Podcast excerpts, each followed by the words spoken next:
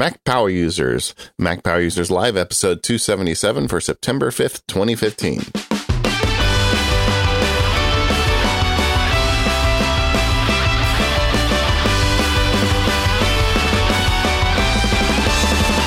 Hello, everyone. This is David Sparks, along with my pal, Katie Floyd. Hello, Katie. How are you today?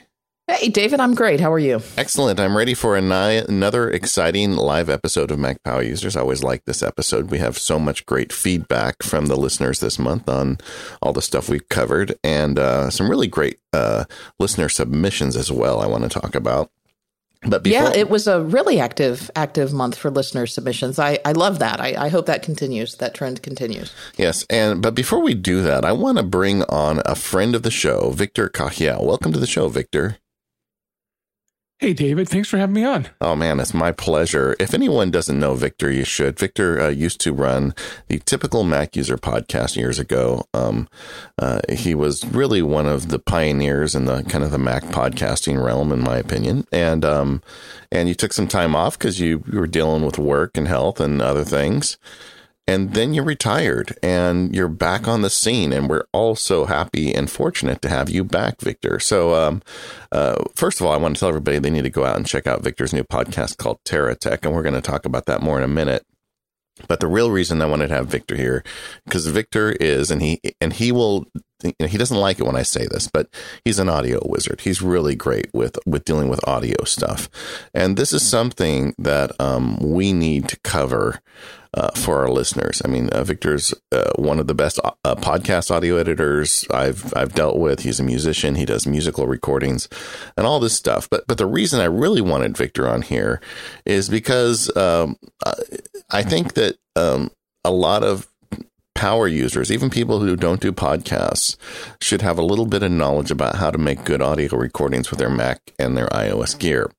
And I can tell you, in my experience, that the I really, I really like I blew it on both ends. My kids were little, you know, ten, fifteen years ago, and I didn't ever bother to record their voices. And now they're, you know, they're snarky teenagers. And I, I really wish I had recorded them. And I did the exact same thing with my mom. You know, she had all these great stories about growing up in Massachusetts and all the thing, you know, living through the Depression and all these great stories she used to tell me. And I kept telling myself, I'm going to record it one of these days. And then she got sick and passed away without at me ever getting that done. And I just feel like archival recordings are something people should know about, and just in general, making good audio. So with that long introduction, Victor, Um, I'd like you to help our audience get better at making audio recording. Sure, I'd love to do that. And I think that uh, doing archival recording of our kids, our parents, um, you know, that tradition of um, audio history is really important. And it's something that we have on our hands, in our hands, and are able to do so easily, but sometimes don't take the time to do it. So I think it's great that you're doing this. And uh, hopefully some folks can get some tips and hints from me. Yeah, and... and- yeah. Go ahead, Katie. Well, and I think we want to talk about, you know, a lot of people ask us about how do I get started in podcasting? How do I get started with audio? And, you know, certainly it can be an expensive hobby, as as you probably well know, Victor, uh, and David and I certainly well know, but it doesn't have to be. You know, you can, for just a, a relatively small investment, you can really up your game instead of just using the built-in microphone on your Mac. Uh, and then depending on, you know, what you're doing and, and how much of a hobby this becomes and how dedicated and invested you get on this, you can really then step it up from there.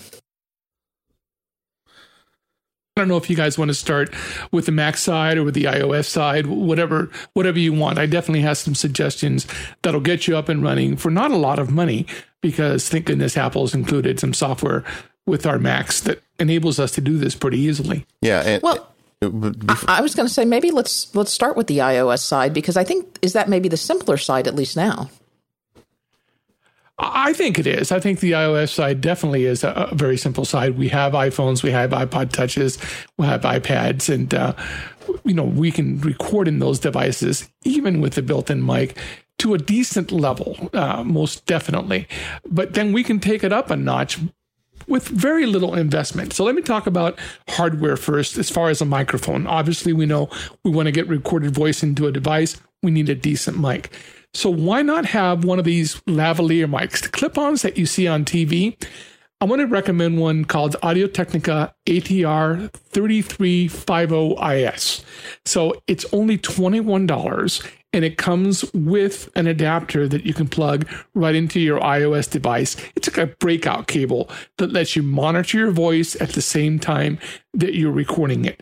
That investment alone for twenty-one dollars, and even the built-in memo app that we have with all of our iOS devices, will get you a long ways. So that's a great way to start. Let me know if you have any questions about that. I, I do. Otherwise, I can. Yeah, okay, I, go ahead. I do. So first, um, you said it has monitoring. A lot of people are going to be out there scratching their head. What do you mean by monitoring? Sure. One of the things we like to do when we record our own voice is be able to listen to it back in real time as we're recording. So what I mean by monitoring in this case is the cable lets you plug in both this little lavalier clip-on mic and your headphones at the same time. Then if your iOS software supports that monitoring, some do, some don't, you'll be able to actually hear your own voice back as you're doing the recording if you choose to do that. Yeah, and also, what's the interface? Does it plug into the headphone jack or does it plug into the lightning port? This one plugs in uh, to the headphone jack. Okay. And just and you said that's like about twenty-one bucks? Yep. Believe it or not, it's twenty-one bucks. I use the same microphone when I'm recording uh, audio for video. We can talk about that later. It's a great little investment for this price. It's battery powered. It is a stereo microphone, so it's going to give you a little bit of room noise, but not too bad. And if you put that, you know, somewhere in the middle of your chest, clipped onto your shirt or the shirt of somebody who you're recording, you're going to get some pretty good results with that. In fact, when people talk to us about, hey, how can I send in an audio clip for the podcast easily? And, and we'll hear several of those in this episode.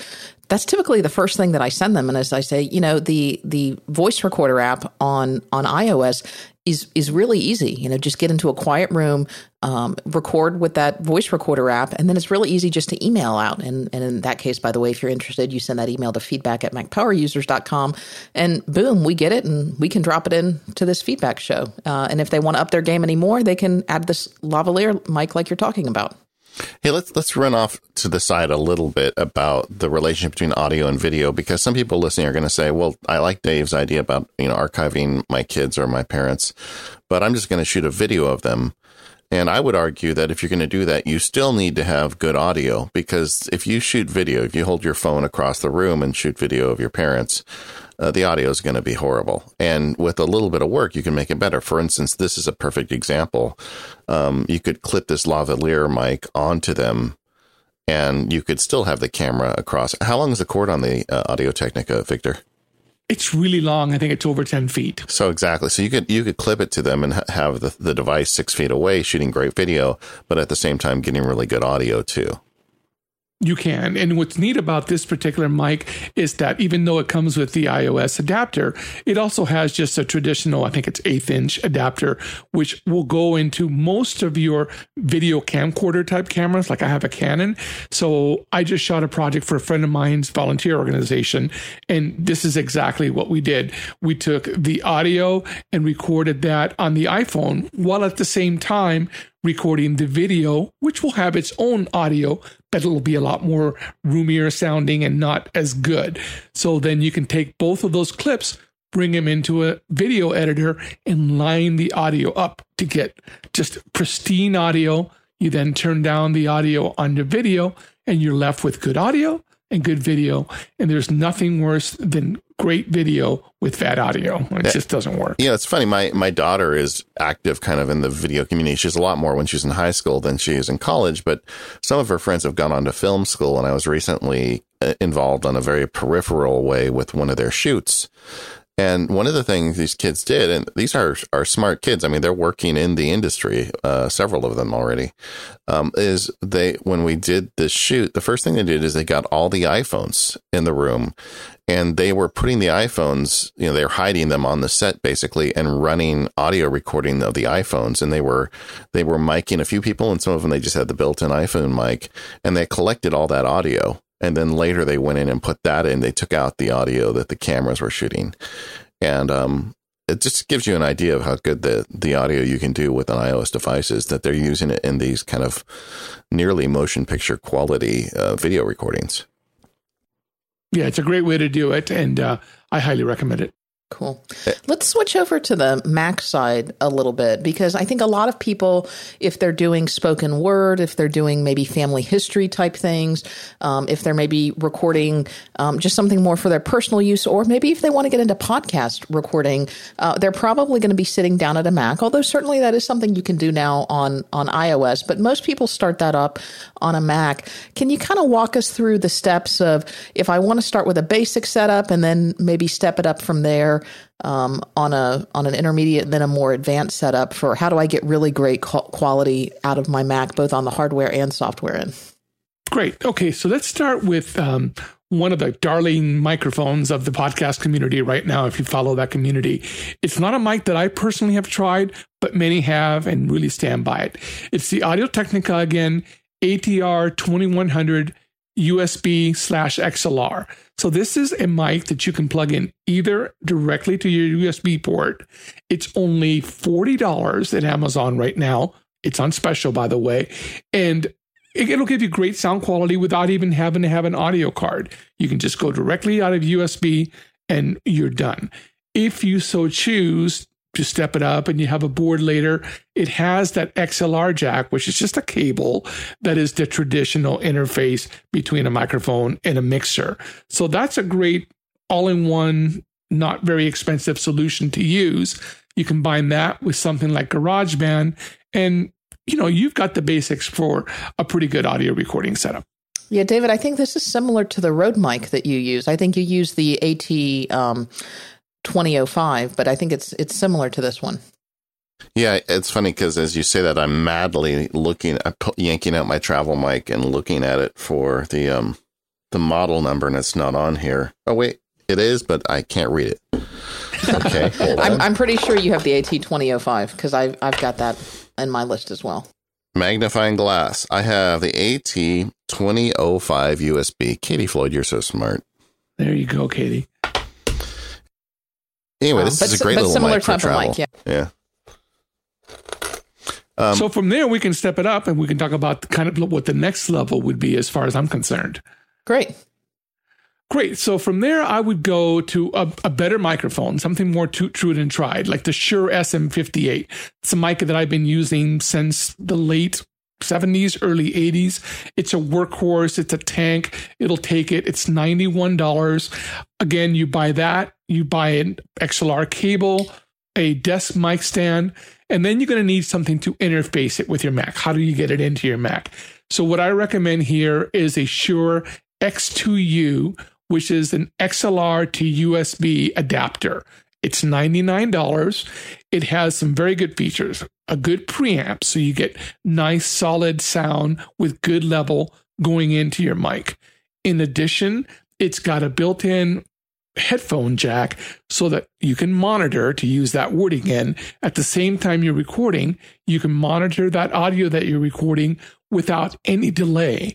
What happens when you introduce an interface between a microphone and a Mac sometimes is you'll get just the slightest delay, and anything over about five hundred milliseconds, our ear just doesn't know how to deal with.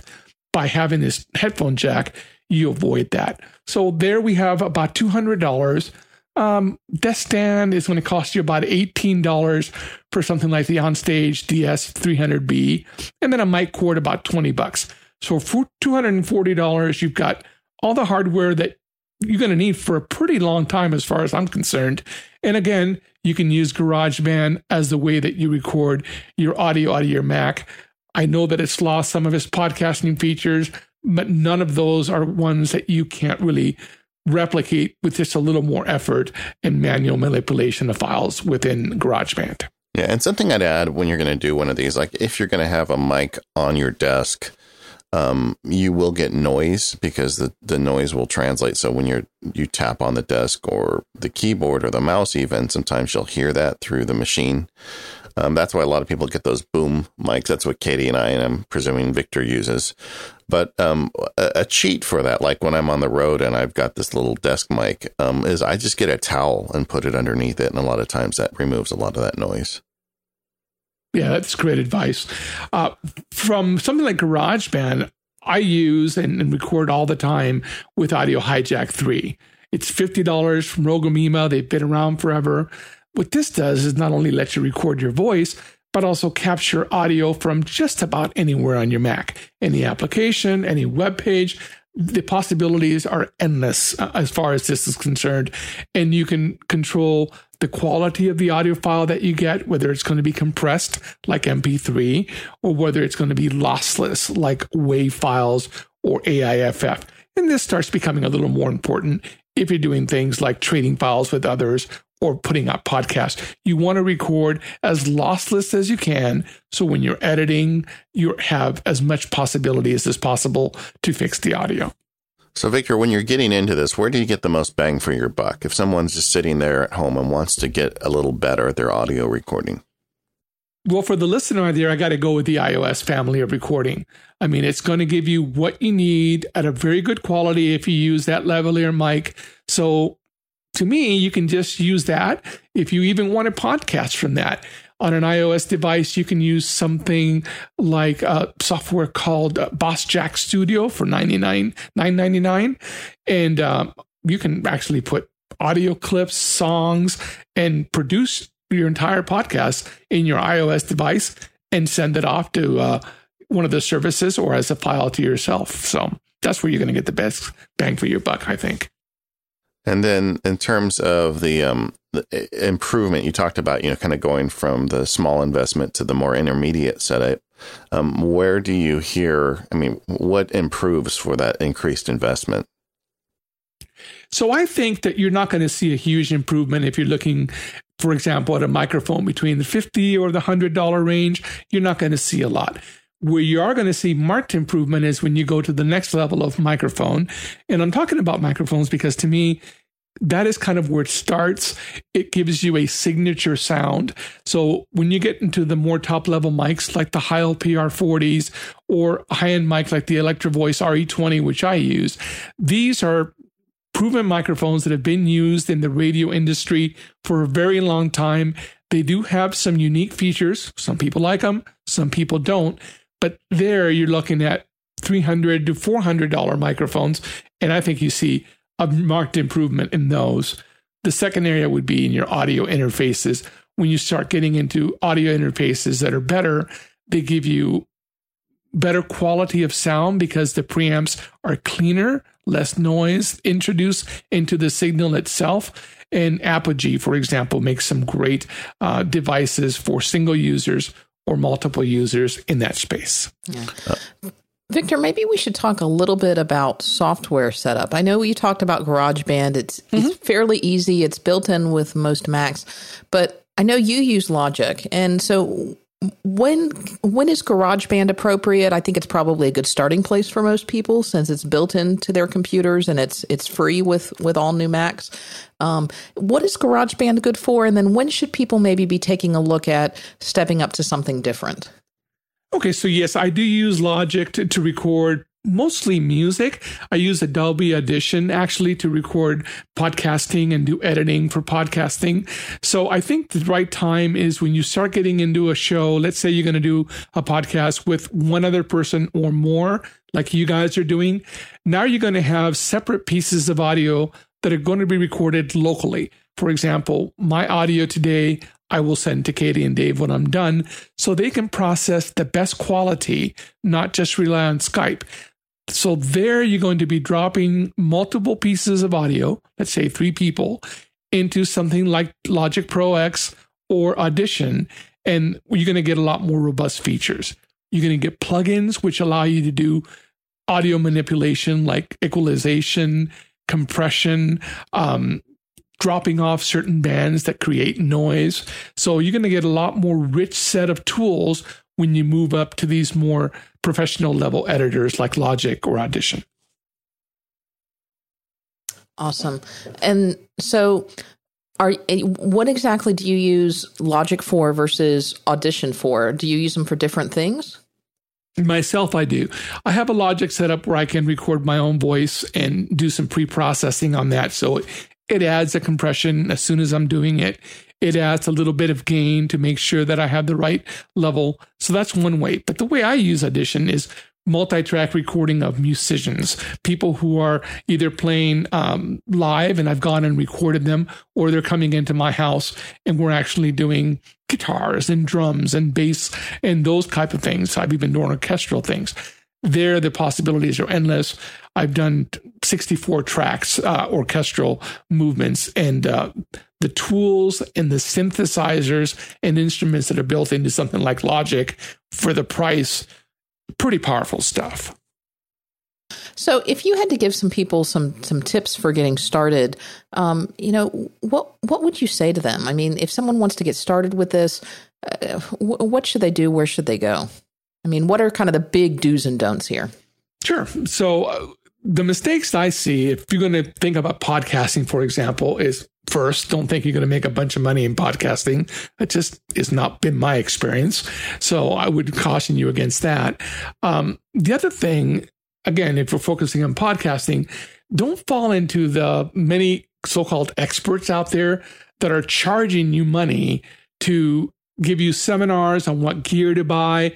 Um, most of them are really giving you advice that's boilerplate or available in things like G plus groups. And use the community. You, you're listening to this podcast. You know at least two podcasters. This community is pretty close-knit, and they're happy to give you advice. So those are kind of some of the mistakes that I see doing that. In recording itself, I'm going to keep it real simple. First of all, you have to learn really good mic technique. Don't get too close. Uh, don't. You have to learn your microphone sweet spot. Every mic has them, and a lot of people will tend to get too close to the mic and do the popping keys, and they're called plosives because they're not, they're sometimes looking at their mic directly. What I do is I'm a little bit off axis. I'm looking kind of at a forty-five degree angle across the microphone, and that prevents some of that. So learn your mic well so that you can, you know, practice. Um, next, of course, is watch your recording levels. Red is bad. We don't want to clip audio at all in the digital world because there's really no way to fix it. So watch that. Lastly, you have to learn how to get a suitable recording level that's going to result in an audio that's easy to listen to wherever you're at, including a moving car. A lot of us listen to podcasts in moving cars. You can look up information. There are standards that have been set up out there to let you know what levels your recording should be at if you're doing podcasting, but even if you're doing archival recording, you know, how to record to get the best uh, quality of sound. One of the questions in the chat room is, what's a good way to get rid of the sound of the ambient air or the background noise um, in a recording? Turn off your air conditioner when you're recording. That's the first way no! to do it. Yep. Turn off your hard drives when you're recording. Uh, you know, these are things, again, more for podcasters. If you're doing uh, archival recording of family members, get into a room that has a lot of natural padding, curtains, sofas, you know, anything that's going to dampen that sound is going to make it be better. You know, don't record in wide open spaces with a lot of uh, reflecting walls and stuff. So that's a way to avoid that kind of thing. But the best way to get rid of noise is not to have it there in the first place. If you do introduce noise, there are really good pieces of software. I'm going to recommend one called Auphonic, which will let you get rid of noise with a very good algorithm for a very reasonable price. Again, this is much more for the intermediate to advanced level. I would not do that if you're doing just archival family recording. And give us that software name one more time. It's called Auphonic. They're a company based out of Britain, and they help you both in getting rid of noise and also leveling your audio to those standards that I was talking about. Getting into them is beyond the scope here, but if you go to their website, you know, they'll explain it in real, real world ways. And they have some great examples of before and after recordings. It's eighty dollars. You can either use them as a service or actually download software and do the batch processing yourself. And that's A U P H O N I C.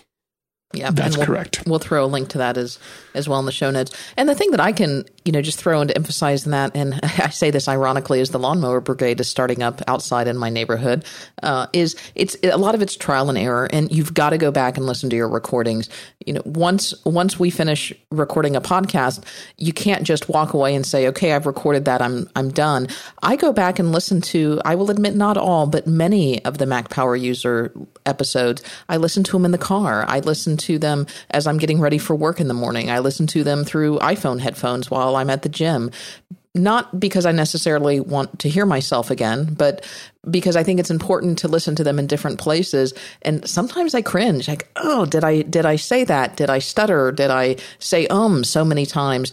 Or what was What was the, uh, gosh, I'm do- I noticed myself doing it right now. Why did I trip over that? Why was there that noise there? And by only going back and listening to it over and over again, do you do you hear those things? You can't just send it off in a vacuum and say, okay, we're done. No, that's right. And listening to your recording in multiple sources like headphones, cheap speakers in the car, really important stuff. And uh, it's really worth the effort to do that. All right, Victor, um, one final go question. Go ahead, David. I mean, Victor, sure. you're you're also a super geek, and that's why we love you. Um, we talked about audio, but give us one mm-hmm. app before you leave. Doesn't have to be sure. audio related. Just something okay. you're playing with right now. I'm I'm going to show you one. It's called uh, Find Any File. I think I picked this up, David, on a bundle that you had on your website, and it came along for the ride. But even if it's not, it's only six dollars. And uh, oftentimes, I store files everywhere. I'm just a pack rat and I archive everything. So this is an application that has a simple U I, but lets you get in pretty deep. I had to find a, a file that was encrypted that I couldn't find for a couple of years. And this application found it like day one. So it's um, made by Thomas Templeman. And uh, for six bucks, you can't go wrong. Yeah. And, and like if you've got a Drobo or a bunch of external drives, this this will help you with that too. Big time. Yeah. Well, Victor, tell us a little bit about the TeraTech podcast, what you do, uh, when you broadcast, and where people can find you. Yeah, wonderful. TeraTech is T E R R A T E C H, and it's teratech dot tech. And it's a show about all things tech, geek. So I'm going to cover things from science to next, this middle of this month. I'm doing a barbecue show where a guy I follow on Twitter makes me drool every Friday, Saturday, and Sunday cooking. So I'm simply going to do a show about grilling, barbecuing, meat preparation, meat selection. So that's a very typical example. From there, we can go to cameras, video, audio, you name it in science or tech. I'm going to cover it either with someone or by myself through audio or screencast. So it's just kind of a lifestyle show for geeks, things that all kinds of things that geeks might be interested in. Yeah, and sometimes we'll get deeper in the weeds than other times. Awesome. All right, Victor. Well, thank you so much for coming on. Uh, we'll have links to everything that you talked about, including all of the software and hardware that you discussed, and of course, links to your podcast and you in our show notes, uh, which people can find over at relay dot f m slash M P U slash two twenty-seven for this episode. Uh, Victor is one of the nicest guys in podcasting. He was a big help to both David and I as we were getting started, and it is our pleasure to have you on the show and really happy to have you back in the podcasting community as well. No, it's been my pleasure, you guys, and, and keep doing what you do. It's so important, and you do it so well. Thank you. Thanks, Victor. All right. Well, we're going to take a quick break, but we're going to come back, and we've got a ton of listener questions for you. Uh, but before we do, David, why don't you tell us about our first sponsor this episode? Yes. Yes, Katie Floyd. This episode is brought to you by the folks at Sparkle. Sparkle's a cool app that lets you build great-looking website templates on your Mac. If you're the kind of person that wants to host a website yourself, you can always choose a generic theme that your hosting provider will provide you, or you can hire a designer, which can get really expensive. Uh, Or you could do something like buy Sparkle, and Sparkle will help you do this because it's it's just a lot more cost effective. So uh, your website is an extension of your identity. It's the face of the internet. So people will visit your website. They see what you choose and show them. Uh, you need a tool that can help you build that without having to know how to code yourself, because, you know, a lot of us don't want to spend the time to do that. Um, there used to be a program on the Mac called iWeb that Apple made. And it was like, if you could use Word or Pages or Keynote, you could make a, you could make a website. Well, Sparkle's like, they took the idea of iWeb and they you know, they they put it on steroids. They made it much better. And that's what Sparkle is. It's an inexpensive Mac app that lets you build a unique design without depending on anybody. And it produces standards compliant websites that works in all the modern browsers. Um, they've got a website over at sparkle cafe dot com that shows you some, uh, some really nice designs that people have done with their software. And the tools are completely freeform, so you're not locked into anything. You can make the website you want to make. And uh, and like I said, it's anything you would expect in a modern web browser can work here. So you can take a look at Sparkle by going to sparkle dot c x. S P A R K L E dot C X. Sparkle's users say that it's the website builder they have been waiting for for ten years. And for Mac Power Users listeners, you can get fifteen percent off by using the coupon code Mac Power Users. There's no spaces there. That's just one long word, Mac Power Users at checkout. So thank you so much for uh, to Sparkle for supporting the show. And once again, go check them out at sparkle dot c x. So I think we'll start off today with just some listener questions. And one for you, David, is you have mentioned a couple of times this awesome Brother multifunction printer that you've had, or I guess it's a color laser printer that you have. And we've had a, you, you never told us what it was. So David, what printer do you yeah. have that you love so much? I, I don't, first of all, I don't think I've ever used the word awesome in connection with a printer in a long time. but yeah, but I, when I went out and started my business, I decided I needed a color laser printer. That was one of my expenses. So I, I bought, I'd been buying H Ps for a long time, and uh, I had one of the original um, H P inkjet printers, like t- over twenty years ago, at least. It looked like a building designed by Frank Lloyd Wright, and the thing ran for like six years and just was just a great printer. It, that was, you know, as we were coming out of the dot matrix age. So I was very loyal to H P for a long time, but I noticed over the last few, few years I'd bought uh, a few H P printers and they were just giving me nothing but trouble. So I bought this Brother, and it's the H L L eight three five zero C D W. Don't you love those names? And we'll have a link to that in the show notes, by yeah, the way. Yeah, we will. So it's a color laser printer, and it works great, and I've been very happy with it. The only thing, uh, my only complaint is that it occasionally drops the Wi-Fi. It's a Wi-Fi printer, so I can print from uh, any iOS device or my Mac's, you know, walking around the house. Um, occasionally, it just drops off the Wi-Fi, and I have to go repair it, uh, which takes a minute because it's not a very good interface. I mean, you have to, it's one of those things where you have four buttons, but you have to type in a password. So you have to hold it down and, you know, you know, just manually move it up. Uh, but uh, overall, it's been, it does a good job printing. It's, it's a pretty stingy about ink. It doesn't use up as much ink as I expected it to. And um, it's, it's overall, I would give it a recommendation. So uh, once again, H L L eight three five zero C D W. All right. Uh, Brett wrote in with a question about one password and two-factor authentication. He says, I'm hearing you preach the gospel about one password, and I see the utility of it, but here's what I don't get. With all of the two-factor authentications options out there, why doesn't one password have two-factor authentication? I use it everywhere else with Google, Apple, Evernote, Microsoft, but I just can't bring myself to store all of my passwords in one place with a vendor that doesn't have two-factor authentication available. What happens if one password gets hacked? hacked or someone gets a hold of my one password master password? So I, I think that's a valid question, but I think the question kind of indicates that there might be some confusion about the way that one password works. And obviously, full disclosure, one password is a sponsor of the show.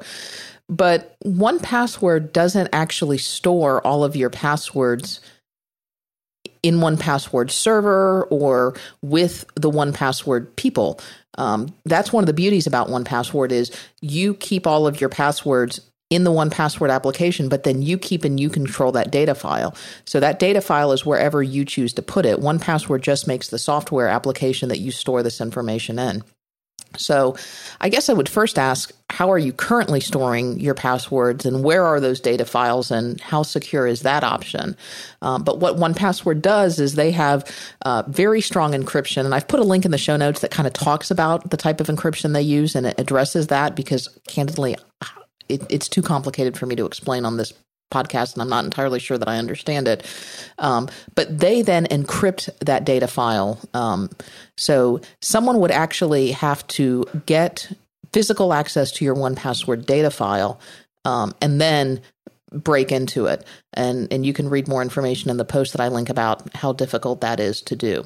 So if someone actually hacked one Password, the people, they don't really have your information. Um, so you wouldn't lose your information. Now, if someone physically got a hold of your one Password data file, then they would have to crack the encryption. And so then it kind of becomes a question of, number one, how strong is your one Password master password? Are they likely to guess it through some kind of brute force attack?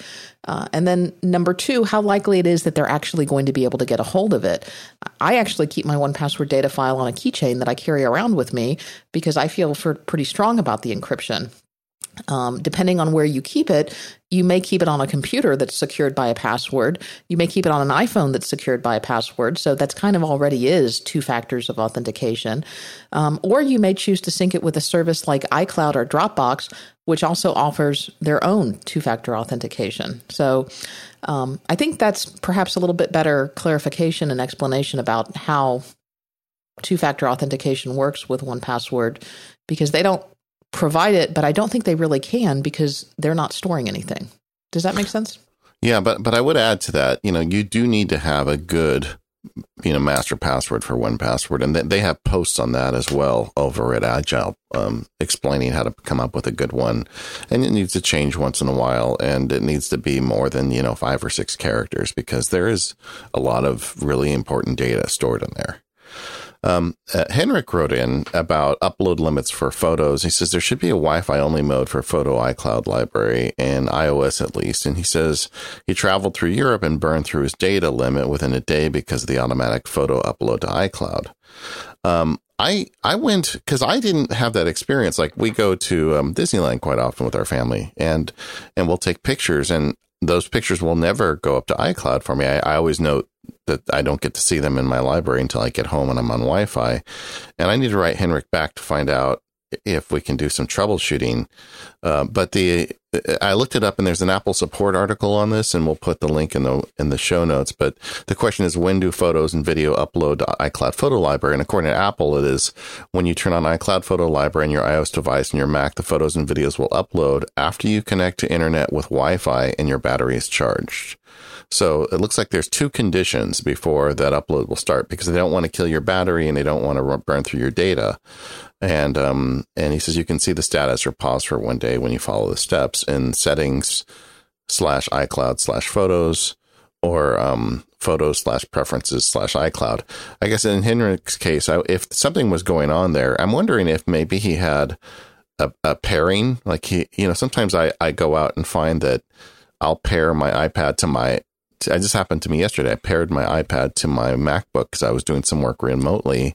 And then later I looked down at my iPhone and it was paired also to the iPad. It, it had, at some point I had paired it in the past, so it automatically jumped on there. So then it would have been uploading um, through my data plan because it was thinking it was on Wi-Fi.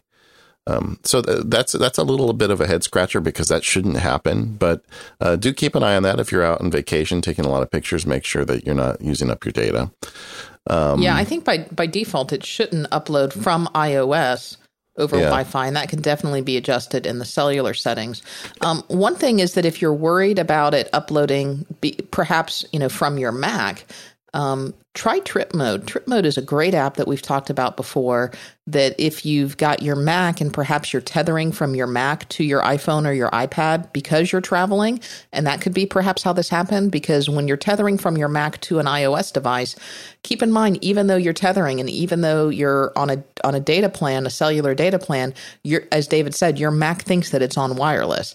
Um, so there's a great app called Trip Mode, and I put a link to that in the show notes, that you can turn off all of the services that use um, data, including iCloud, and then have to turn on one by one the services that you specifically want to allow to connect to the internet, for example, a web browser or email, so that you don't accidentally, you know, go through a large chunk of data and only specifically allow those services that you want to use.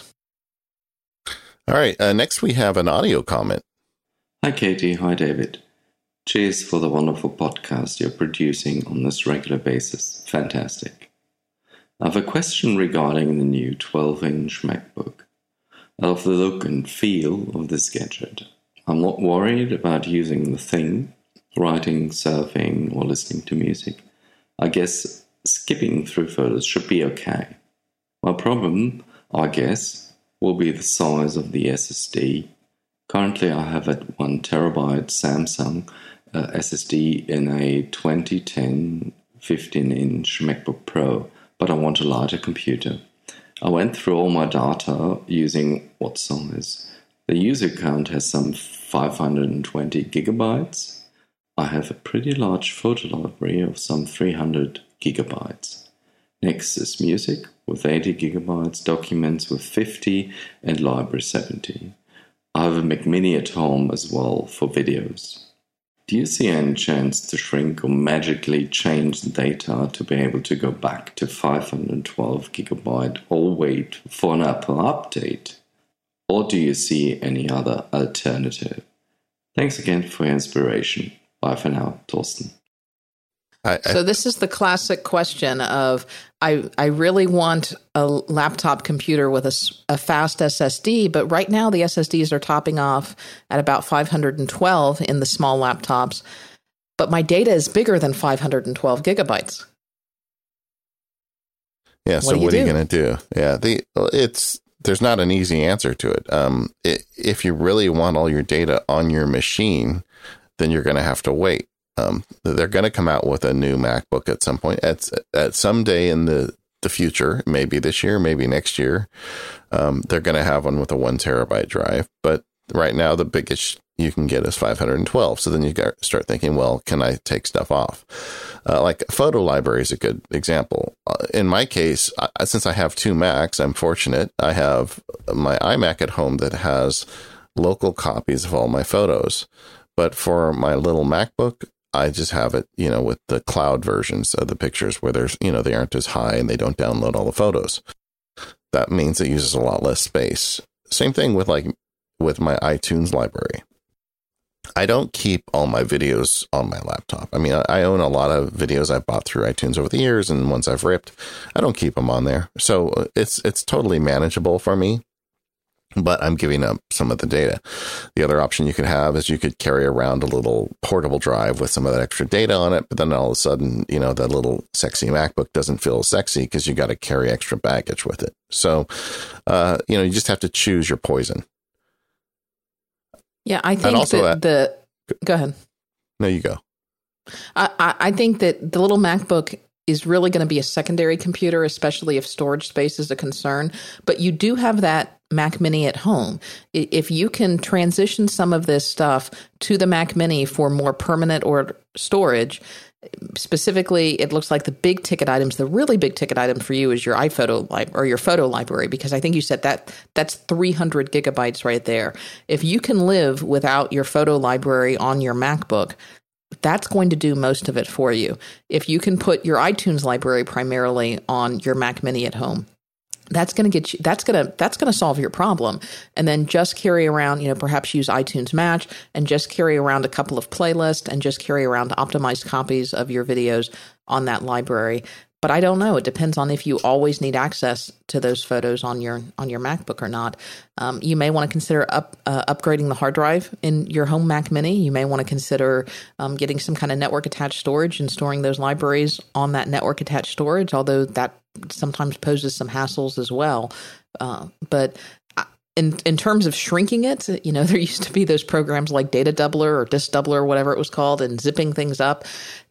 That that's just not really an option. Uh, yeah, I, so you're, you're just going to have to... Does, no, it's not even a thing anymore. Yeah, but I don't think that exists anymore. Yeah, I was just throwing that in there for the people who remember it. Uh, but you're just you're just going to have to to decide what do, what can you live without on that MacBook. Well, and, and, and until on, the size is increased. And on the photos library, you know, it, it, we did a whole show on this. I did a screencast on it. The the new iCloud Photos is, I mean, it's largely working. I know I'm going to get some emails from people that don't like it and have had trouble, but I've got a lot of emails from people that love it. And the um, if you're willing to pay for iCloud storage with that massive photos library, you still will see all your photos on your MacBook. They just won't be all downloaded, and it'll download, you know, the individual photos as you need them. So that's uh, going to be an expensive storage plan, I would imagine, for three hundred gigabytes. Yeah, what is three hundred gigabytes? Look at the the pricing, but yeah, I think yeah. it. I'll look it up at some point during the show, but I think that's in, is that in the seven dollar tier or something? I don't, I don't remember. I know that a terabyte, if memory serves, is ten dollars, or maybe, you know what, maybe it's twenty. I forget. Apple, you know, I'm confusing Apple and um, Dropbox pricing, but either way, yeah, if you're willing to pay for it, you can, you can have it on it that way as well. Uh, either way, uh, I, I do like my MacBook, but it is a second Mac. It's not a primary Mac for the the kind of stuff I do. Um, if I didn't do screencasting and write books and stuff, I almost could probably get away with it as my only Mac. Yeah. Um, two hundred gigabytes is going to be three ninety-nine a month, which that's not going to work for him. five hundred gigabytes is the next tier up, is going to be nine ninety-nine a month. Yeah. And one terabyte is nineteen ninety-nine a month. Now, those are U S prices. Um, it sounds like he may not be in the U S, so those, those prices are going to get adjusted a little bit depending Um, on on where you're located. For example, in the in the U King uh, in the United Kingdom, five hundred gigabytes is seven pounds, um, and a terabyte is fifteen pounds. Okay. Um, we also heard from Daniel, and he wanted to talk about syncing the iTunes library. He says, I'm looking into buying my next Mac. However, I want to be able to share my iTunes library uh, comprising of music, T Vs, and music uh, movies. And since my library is over five hundred gigabyte, online options is, is not an option. As for files, I only use Dropbox for everything, so there's no problem there. Um Uh, and he wanted to see if there is software that can sync certain folders, such as music, podcasts. He says he still uses iTunes for podcasts, and also sync iTunes music library stuff. And um, I, I'm guessing that he means syncing it from the old Mac to the new Mac. Um, or I think just between Macs that he uses. Yeah. He uses current, you know, multiple Macs. Yeah. Um, so so the, I still think the best software for syncing files uh, between two Macs, Uh, you know, forgetting the cloud for a minute, is ChronoSync. Um, I still use it on a regular basis. Um, it, they've got a good licensing program. I, it's like, I think you get free lifetime upgrades, but don't quote me on that because I paid for it years ago and they keep, keep upgrading it and I keep getting it. And the, um, it's just a really great application. And what it does is it looks at two different places. It could be two different Macs or two different drives, and it, it synchronizes files between them. Or it can do like kind of an archive. I do that with my, um, I have a ChronoSync um, script that I run on my Drobo, where I've got an extra, like a, a slow U S B drive that I attach to the computer with the Drobo on it every once in a while. And it backs up the Drobo in essence. Uh, what do you think, Katie? Well, I think one obvious option that we're overlooking here is iTunes Match. Yeah, but iTunes Match doesn't handle his movies and his T V. No, no, it won't. Um, if you did want to pay, and I think he mentioned that he had a Dropbox account, um, that Dropbox, I believe, will do a pretty good job of of syncing iTunes. The problem is, is that if you have both open simultaneously and they're both trying to open or, or write to the iTunes data file, that could be a problem. So you may want to be aware of that. ChronoSync is great for um, syncing files, but you're going to want to do that over your local network, and you're going to have to, you can set that to automate. So you may want to set it to automatically do it every night or every, you know, one night a week or something like that. Um, there's also some software, I haven't personally used it, so take this recommendation with a grain of salt, that is specifically designed for syncing iTunes library called SuperSync. Um, so you may want to look that up as well. I am the way I handle this problem is is I do have iTunes Match in essence. Well, now it's not called.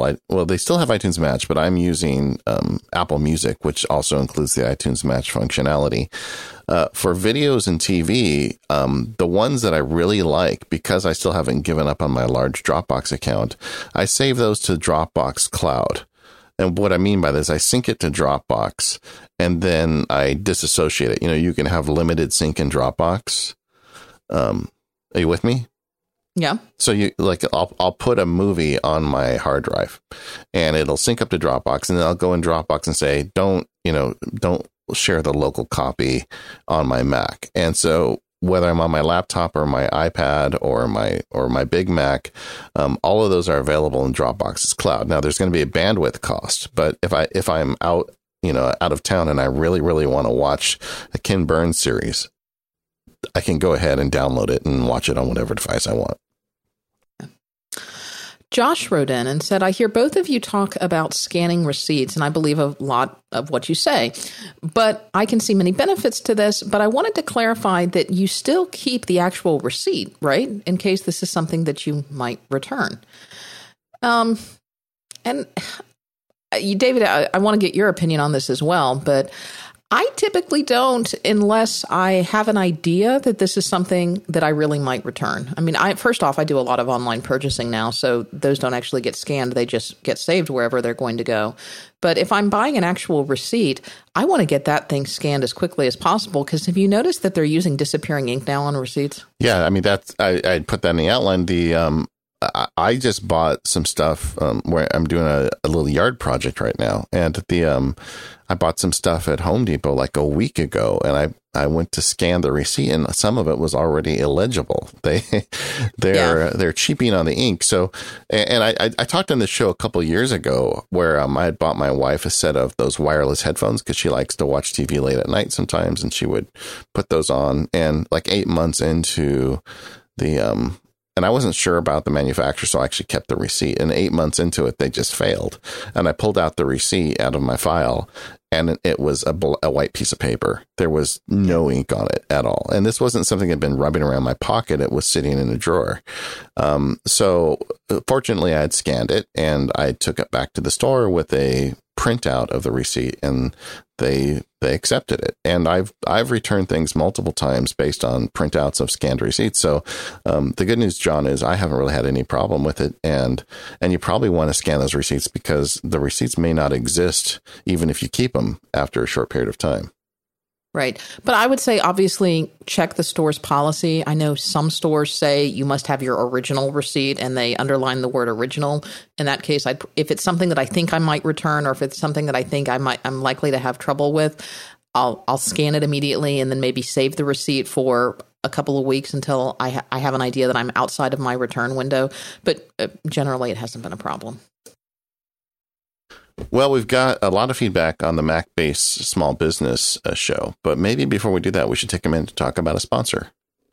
Yeah. You know, David, it's that time of year again. Uh, as we're recording this, we've got an Apple event coming up next week. If you're downloading this as a podcast, uh, you probably just heard that Apple-related event. Uh, and so what a great time to talk about Gazelle.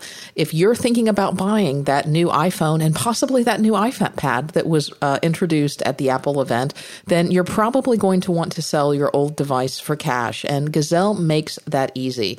Uh, shipping is free. Payment is fast. You answer a few simple questions. questions online, you're going to get an offer in minutes, and you can find out what your iPhone is worth right now. In fact, for those of you who are listening to our show live, uh, you're even in a better position because the Apple event hasn't happened yet. You can go right now on Gazelle. Your item will never be worth more. Uh, you can get a quote. You'll lock in your quote for thirty days. Gazelle's going to honor that quote for thirty days. Um, and go ahead and lock it in. And then you've got thirty days to decide whether you want to go ahead and send your item in, figure out what the new fancy device is that's been offered. Does it hover? Um, you know, is it going to help you levitate? What kind of things is it going to have? Is it going to have the new force touch? Are you going to turn it in or not? And then decide if you want to send it in Gazelle. They'll even send you this fancy box that they've custom designed. You throw your iPhone in it, you ship it off to them, and boom, you're going to get paid. Um, Gazelle even pays cash for broken iPhones. So once you accept their online offer, Gazelle's going to honor it for thirty days. Shipping is free for most items. They're even going to send you the box. They'll take care of wiping your device, although if you do have Find Your My iPhone turned on, you are going to have to deactivate that before you send it in. Uh, and payments are very fast. I have used Gazelle. You can either get a check in the mail, they'll send you an Amazon gift card, um, or they'll direct deposit it into your PayPal account. And Gazelle has paid out over two hundred million dollars to its customers. So if you want to help fund your new iPhone or iPad, Uh, upgrade by getting a little bit of cash for your old one. Uh, you can sell them the smart way at gazelle dot com. That's G A Z E L L E dot com. It'll give you plenty of time to go look for your new one. Um, Gazelle offers great prices on their trade-ins. In fact, you should go check out some of their prices. If you've got an iPhone five S, for example, on Verizon, I just checked that out before the show. Those are going for more than one hundred fifty dollars um, on Gazelle. An iPhone six, sixteen gigabyte for A T and T is going for more than three hundred dollars. So go check them out. You can get your risk-free offer, free shipping, free box. They'll lock it in for thirty days.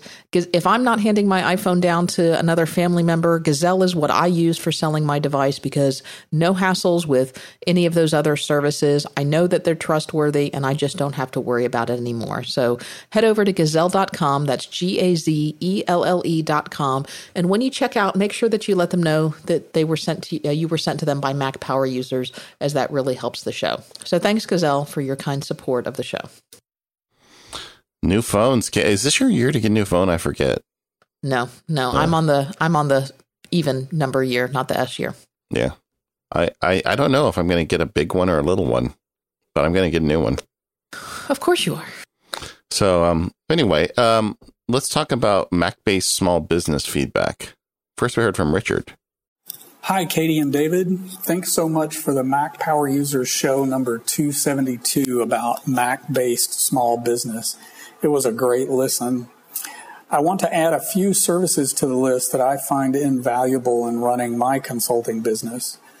We use FreshBooks for our time tracking and billing. It might not work for you lawyer types, but it is fantastic for what we do. We use Podio as our collaboration platform, both internally and with clients, and that's P O D I O dot com if you want to check it out.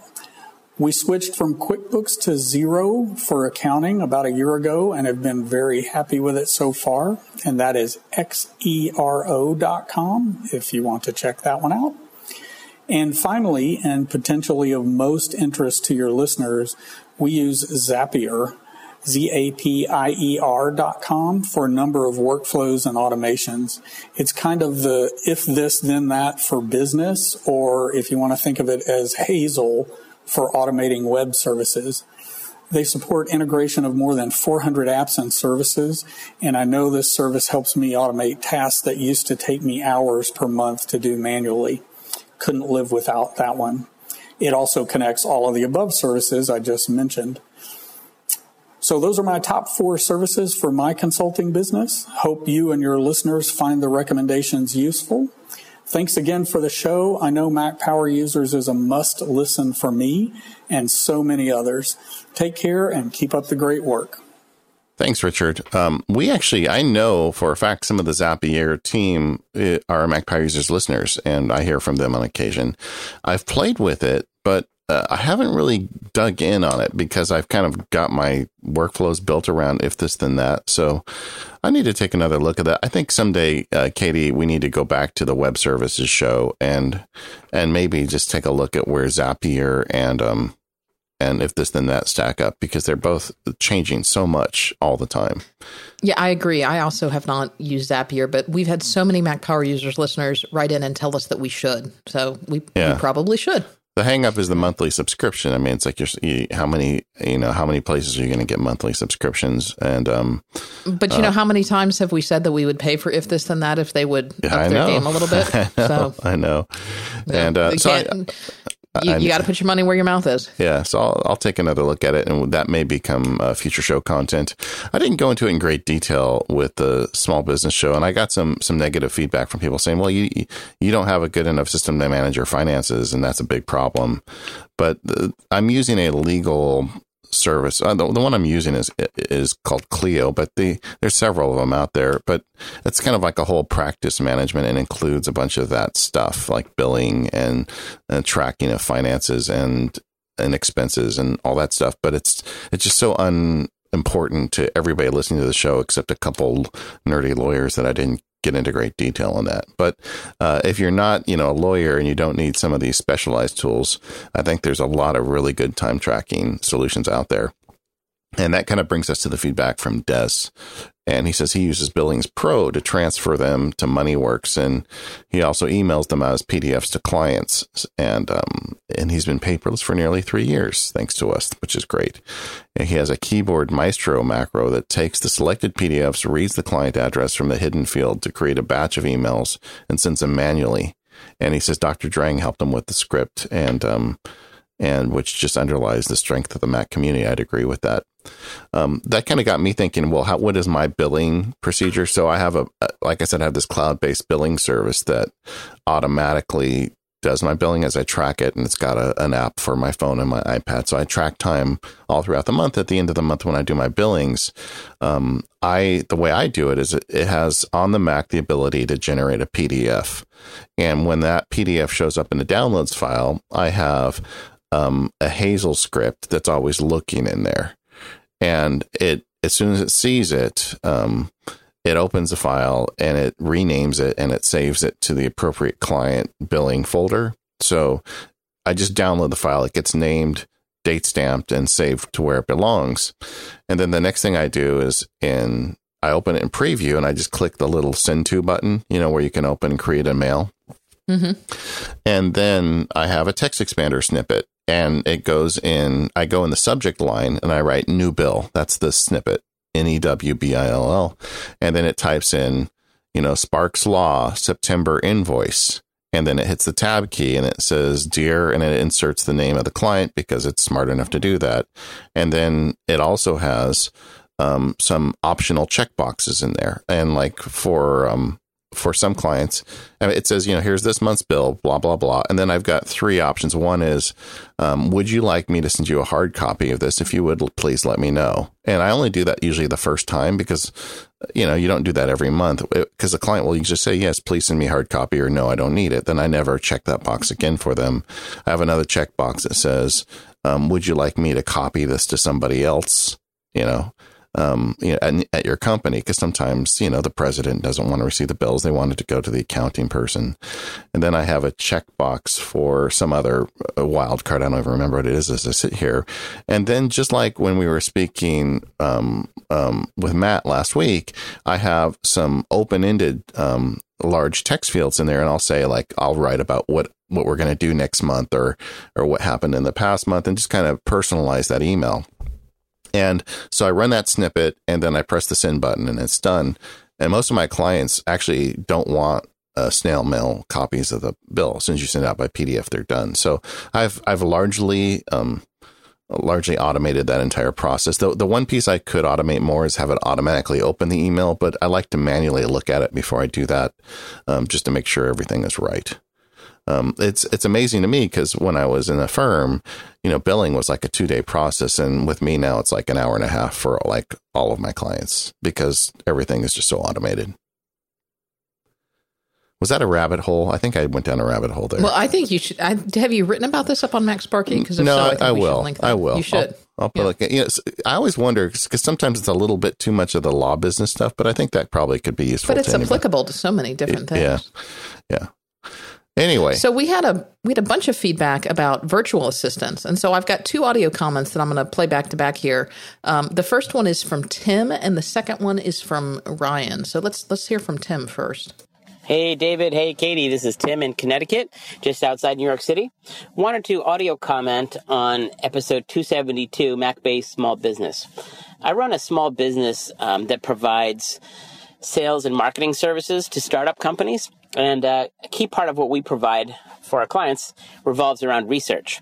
And we've got a very established process that we that we do that we've been pretty successful with. But it is sort of time consuming. So what we started doing was we hired two virtual assistants, one in Kenya and one in the Philippines, um, to take advantage of a little bit of the Earth's rotation and time zone difference. And what we do is, as we're doing our research here in the United States, um, we're grabbing U R Ls and, and various things with a Keyboard Maestro shortcut that we've set up. And that takes the U R L, does some magic to it, drops it as a text file into a folder. Then we've got Hazel watching that folder, and it can do some things um, based on the contents and or name of the file. And then um, we've got Dropbox folders set up. So depending on the nature of the task, Hazel will drop it into a specific folder. Um, and those folders are accessible to our colleagues both in Kenya and in the Philippines. We're also tied together with Google Docs and um, Salesforce dot com, which is an online database. But the nice thing is that, you know, no, rather than us have to do this one hundred percent of the process, we can kind of get the process kicked off, uh, go to bed, and then when we wake up in the morning, people have been working on it all night, and the process is done, and then we can kind of start with the next process or reach out to our clients and tell them what we found, et cetera. Anyway, I wanted to share that with you guys. Uh, love your show. Keep up the great work, and look forward to all your future episodes. Take care. Bye. Do you want to talk about that or play Ryan's now? Well, let's go ahead and play Ryan's, then we can talk about them both together. All right. Hello, Katie and David. This is Ryan Gray from the Medical School Headquarters podcast. And in a recent episode that you guys did about David and, and uh, him going solo with his practice, uh, episode two seventy-two, you guys talked about virtual assistants. And I've used a virtual assistant now for the better part of two plus years. Uh, I was a practicing physician and uh, running my Medical School Headquarters podcast and website and business kind of on the side. And like David, I recently left uh, full-time practice and am working on my podcast and business now full-time. But the first thing that, that popped into my mind was the fact that I always hear you talk about people that do your show notes. And it sounds like maybe listeners or somebody that does your show notes, and, and those are virtual assistants for you. And I've come to rely on virtual assistants now um, to do my editing of my podcasts. Uh, I'll, um, I'll record the intro, outro separate from an interview. The editor will put them all together, upload them to my uh, podcast hosting service, create the post in WordPress for me, make it all go live, upload it to SoundCloud, do whatever else I need to do. Somebody else does the show notes, uh, just like you guys do. So virtual assistants are amazing. I've used them to create long lists of admissions committee members or deans of medical schools, any sort of kind of tedious work that is pretty easy to, to hand off to somebody else. So that's my experience with a virtual assistant. Uh, very easy to look into. Places like uh, Odesk or Elance or whatever it's called now. Um, yeah, highly recommend. Thanks, guys. Well, I, I am still um, very interested in this topic, and I haven't hired a virtual assistant yet, but I, I, I probably need to, because I, between the Max Sparky stuff and the law practice stuff, I'm, you know, at capacity now. And so what I've done is I've opened a text list. You know, that's what everything in my life starts with, a text list, you know. So every time I'm bumping into something that um, somebody I could, you know, theoretically offload, I'm writing it down and I'm starting to make a list of the types of things that maybe I'd like to offload. And um, I haven't hired anybody yet, and I haven't I haven't got any experience with it, but it's going to happen at some point, and, and I'll report back. But but it's, again, it's a thing where you kind of have to go at this mindfully. I don't think you just go hire somebody and just throw a bunch of stuff at them. You know, you, you've got to have a system. And, and frankly, I want to be the face of both Max Sparky and my practice. So I don't want some other person answering email for me or anything like that. But um, there has to be um, a way for me to, to relieve some of the pressure by by bringing in a virtual person. Well, actually, David, you have hired virtual assistants before, and I didn't realize this until Ryan brought it to our attention, but we do have someone who edits our podcast for us. You know, Mark yeah. Mark Miles does that for us. Yeah. Um, and, you know, J T and Hay have done show notes for us. Um, and because we just realized that offloading those things, you know, it was just getting to be too much. You know, it was all day Saturday morning or Sunday morning to edit the, the podcast, and it was, um, you know, another couple of hours to do the show notes and in addition to all of the other prep we do. So we have started slowly branching out into virtual assistants a little bit, at least with the production of Mac Mac Power Users. You know, so it is another thing to step out and see, okay, well, how how else can we take this? I don't, I don't know where you would find a virtual assistant, um, whether there are online services.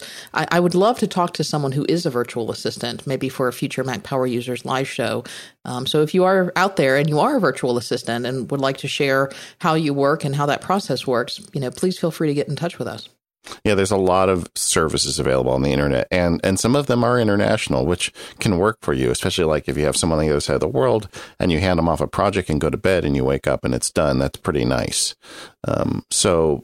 So we'll see. But the um, I'm definitely not adverse to this. I just have to figure out how to do it mindfully, and I haven't done that yet. And, and so the starting point for me is just kind of making a list of the types of things that I might offload and figuring out how I could do that sanely.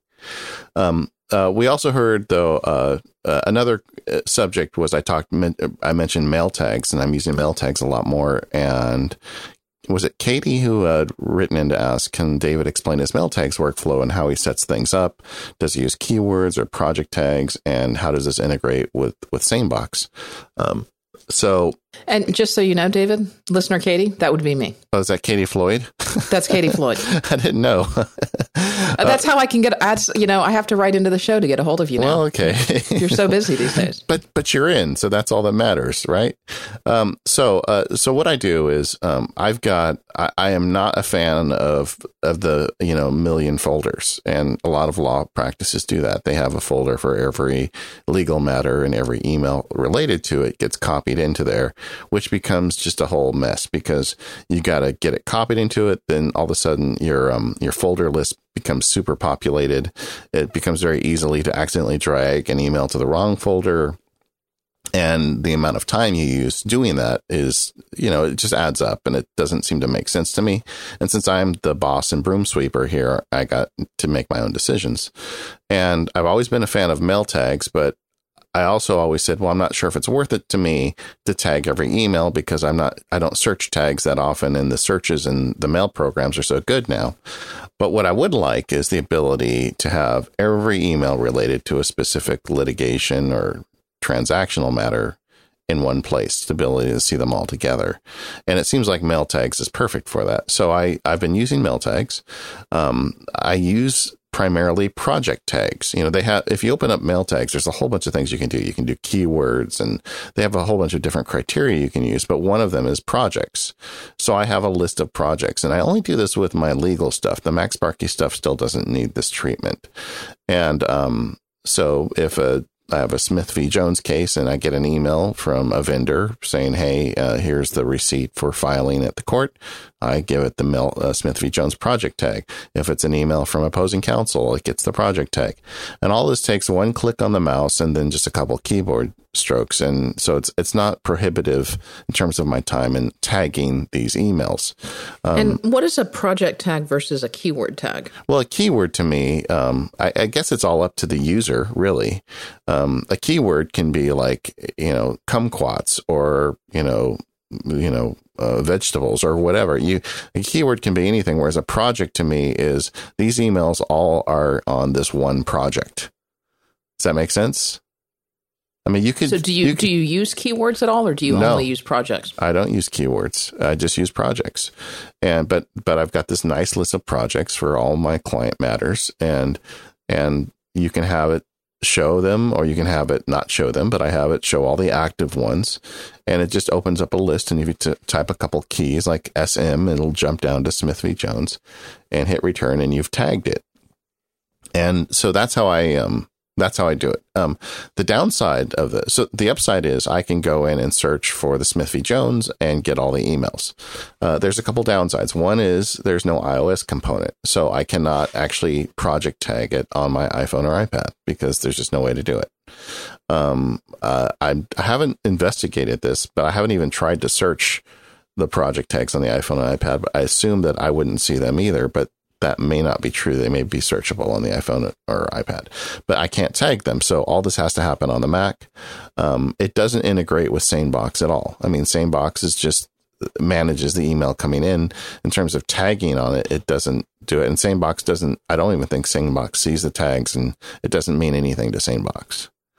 Um, my so, my problem was when I put something into my Sane Later folder, I was automatically getting the keyword Sane Later. Really? When I was using, yeah, mail tags. So I was having to create rules to take those keywords off. I maybe don't. That's because I was using keywords instead of projects. Yeah. I, I don't, I haven't experienced that. And, um, It, it, so using projects for this, it's it's a really simple, small workflow. It's not a big deal, but it solves the problem of letting me see all the email related to something or easily accumulate it. Another thing you can do that's kind of nice is um, those project tags, and also basically all the mail tags metadata is searchable in Mail.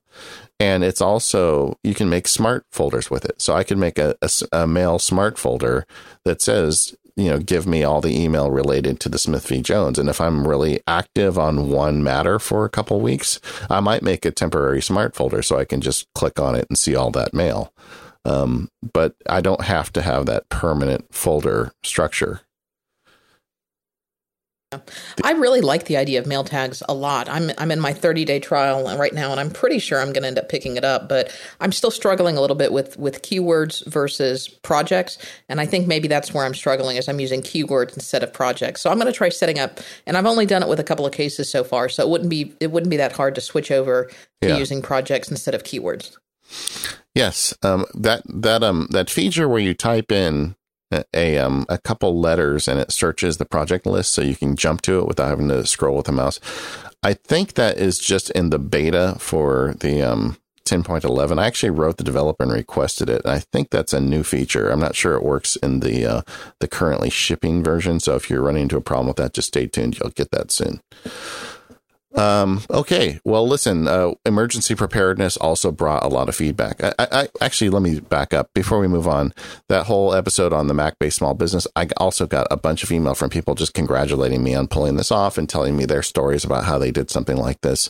Thank you, everybody, for that. All that stuff makes me feel warm and fuzzy, and it, it really makes a difference in my life. So thanks for all the warm wishes. Um, but before we get on to emergency preparedness, uh, let me take a minute to talk about our sponsor over at the Omni Group. And in particular, and in particular, I want to talk about an OmniFocus application that doesn't get a whole lot of airtime here on the Mac Power users, and that is the project planning software. A lot of people are using OmniFocus, but OmniPlan, we, we don't talk about it too much. And um, OmniPlan is is a project planning software. You know, it's something like where you can set up an entire soup to nuts, build a bridge type of project, but it doesn't have to be that big. It could also just be building a flower box in your backyard. Um, but the, the thing is, there's a lot of project planning software, and it's always been historically very difficult to grok. I mean, this stuff is just complicated, and the software was made in ways that you have to go take a three day course before you could use it. And let's take the concept of project planning and then say, let's take a company like Omni Group and stick them on this task. And you get exactly what you expect. You get a program that not only is a powerful project planner, but doesn't require you to take a three-day course in order to use it. Um, OmniPlan allows you to visualize a project with the best looking screen in the business. It's got a Gantt view, you know, where you can see the, the projects line up, which is both beautiful and functional. And it allows you to see the project. It, it works on both iOS and on the Mac, so you can move the data back and forth. And it's not that difficult to use. And the way I've been using it is it, it really two ways. One is actual project planning. When I've got a very, you know, complicated project that I want to kind of start lining up the assets and figuring out how I'm going to pull it off, I will make myself an OmniPlan for it. The other way I use it is kind of a marketing thing where, like, when I'm doing something for a client and it's complicated and it's got multiple steps, these Gantt charts are a really great way to communicate with a client or a customer all the things you're going to be doing on their behalf. And it gives them a, a timeline. You know, now make sure it's a timeline you can live with, because once you send it off to them, they're going to hold you to it. But it, it's not that difficult to make these. And so I do that quite often with clients when I've got a complicated project that's going to take several months. I create a plan and I send them the P D F of that plan. They don't have to have OmniPlan. OmniPlan exports to just about any format you want, including P D F, and they love getting it. It allows them to see exactly what's going on, and that, you know, that visual representation of the work is something that that really can make a difference for them to appreciate when they get your bill what you're all doing, and also just get a better idea of, of um, you know, the time involved. Um, you can track the types of assets you're going to use. You can track dates. If things move, it can adjust automatically. All the things that you would want from a good project planning tool are here, but they just look beautiful and they're easy to use. And lastly, you can synchronize it. So if you make it on your iPad, you can sync it over to your Mac, your iPhone, using the OmniSync server. service. So this is really a great and powerful tool for that type of work. If you are working on complicated projects, uh, this is something you may want to take a look at.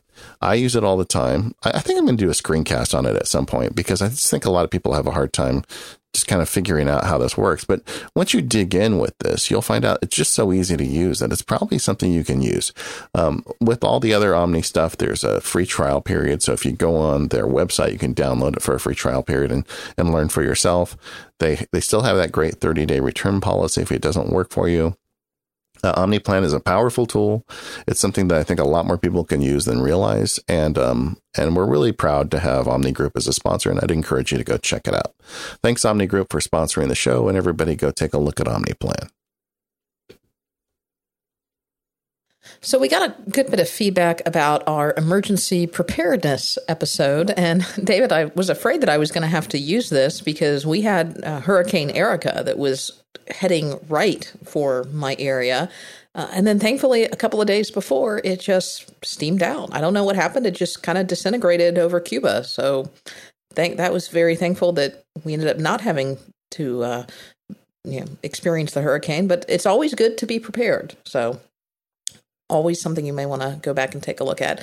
Uh, but Chris wrote in with a couple of um, excellent points. And he said that I must dissuade you of the notion um, that you'll have adequate warning before a wildfire or hurricane. He says, here's a great case in point. A friend of mine, coincidentally, who is also an attorney, lived with his wife in Oakland Hills when the firestorm struck. He was on a business trip and she was shopping safely in a distant mall.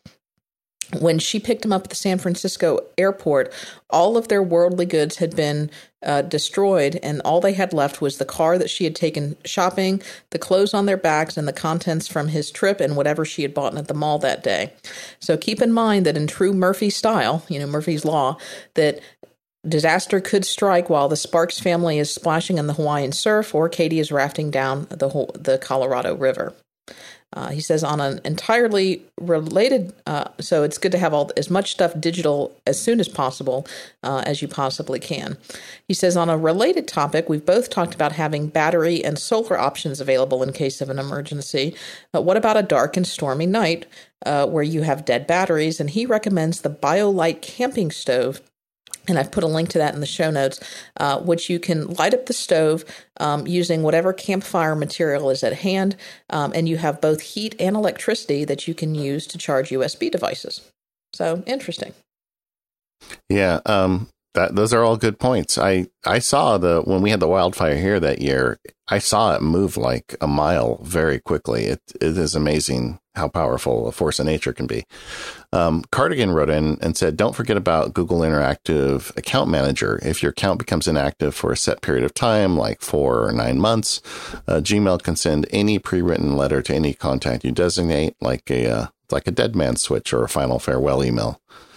Um, well, that's something. I'm, I'm not sure I'd want to use that, but uh, but uh, there it, it is. It could just be you decided to switch email accounts, and then yeah. all of a sudden your loved ones get a "I'm dead" letter. um, but anyway, that that's something. Those guys in Google are always coming up with interesting ideas, if nothing else. Um, uh, he said, write down a list of step by step uh for your emergency plan. What if I lose my house, safe, wallet? You know, and. And do you have all the important passwords memorized? And what do you do with your second factor? And where's the backup of the second factor stuff located? I think that's a really good idea. Just go through that mental exercise because, um, you know, like we did that here. Um, I had my my uh, fourteen year old kind of working on our disaster plan, and she says, "How are we going to get out of the second floor windows?" And she's right, you know. So we bought some of those chain ladders that we can throw out the window if there's some reason. Um, Uh, and then he says, how exactly do you stand up a new computer from cloud storage? Do a dry run of your cloud recovery on a spare computer or verify the and authenticate uh, on a new computer? Um, the dry run made him ask these questions and he didn't know. So he needed to ask. So how would you deal with that, Katie? Um, checking out your cloud storage. Yeah, you know, it is something to think about because these these things do happen.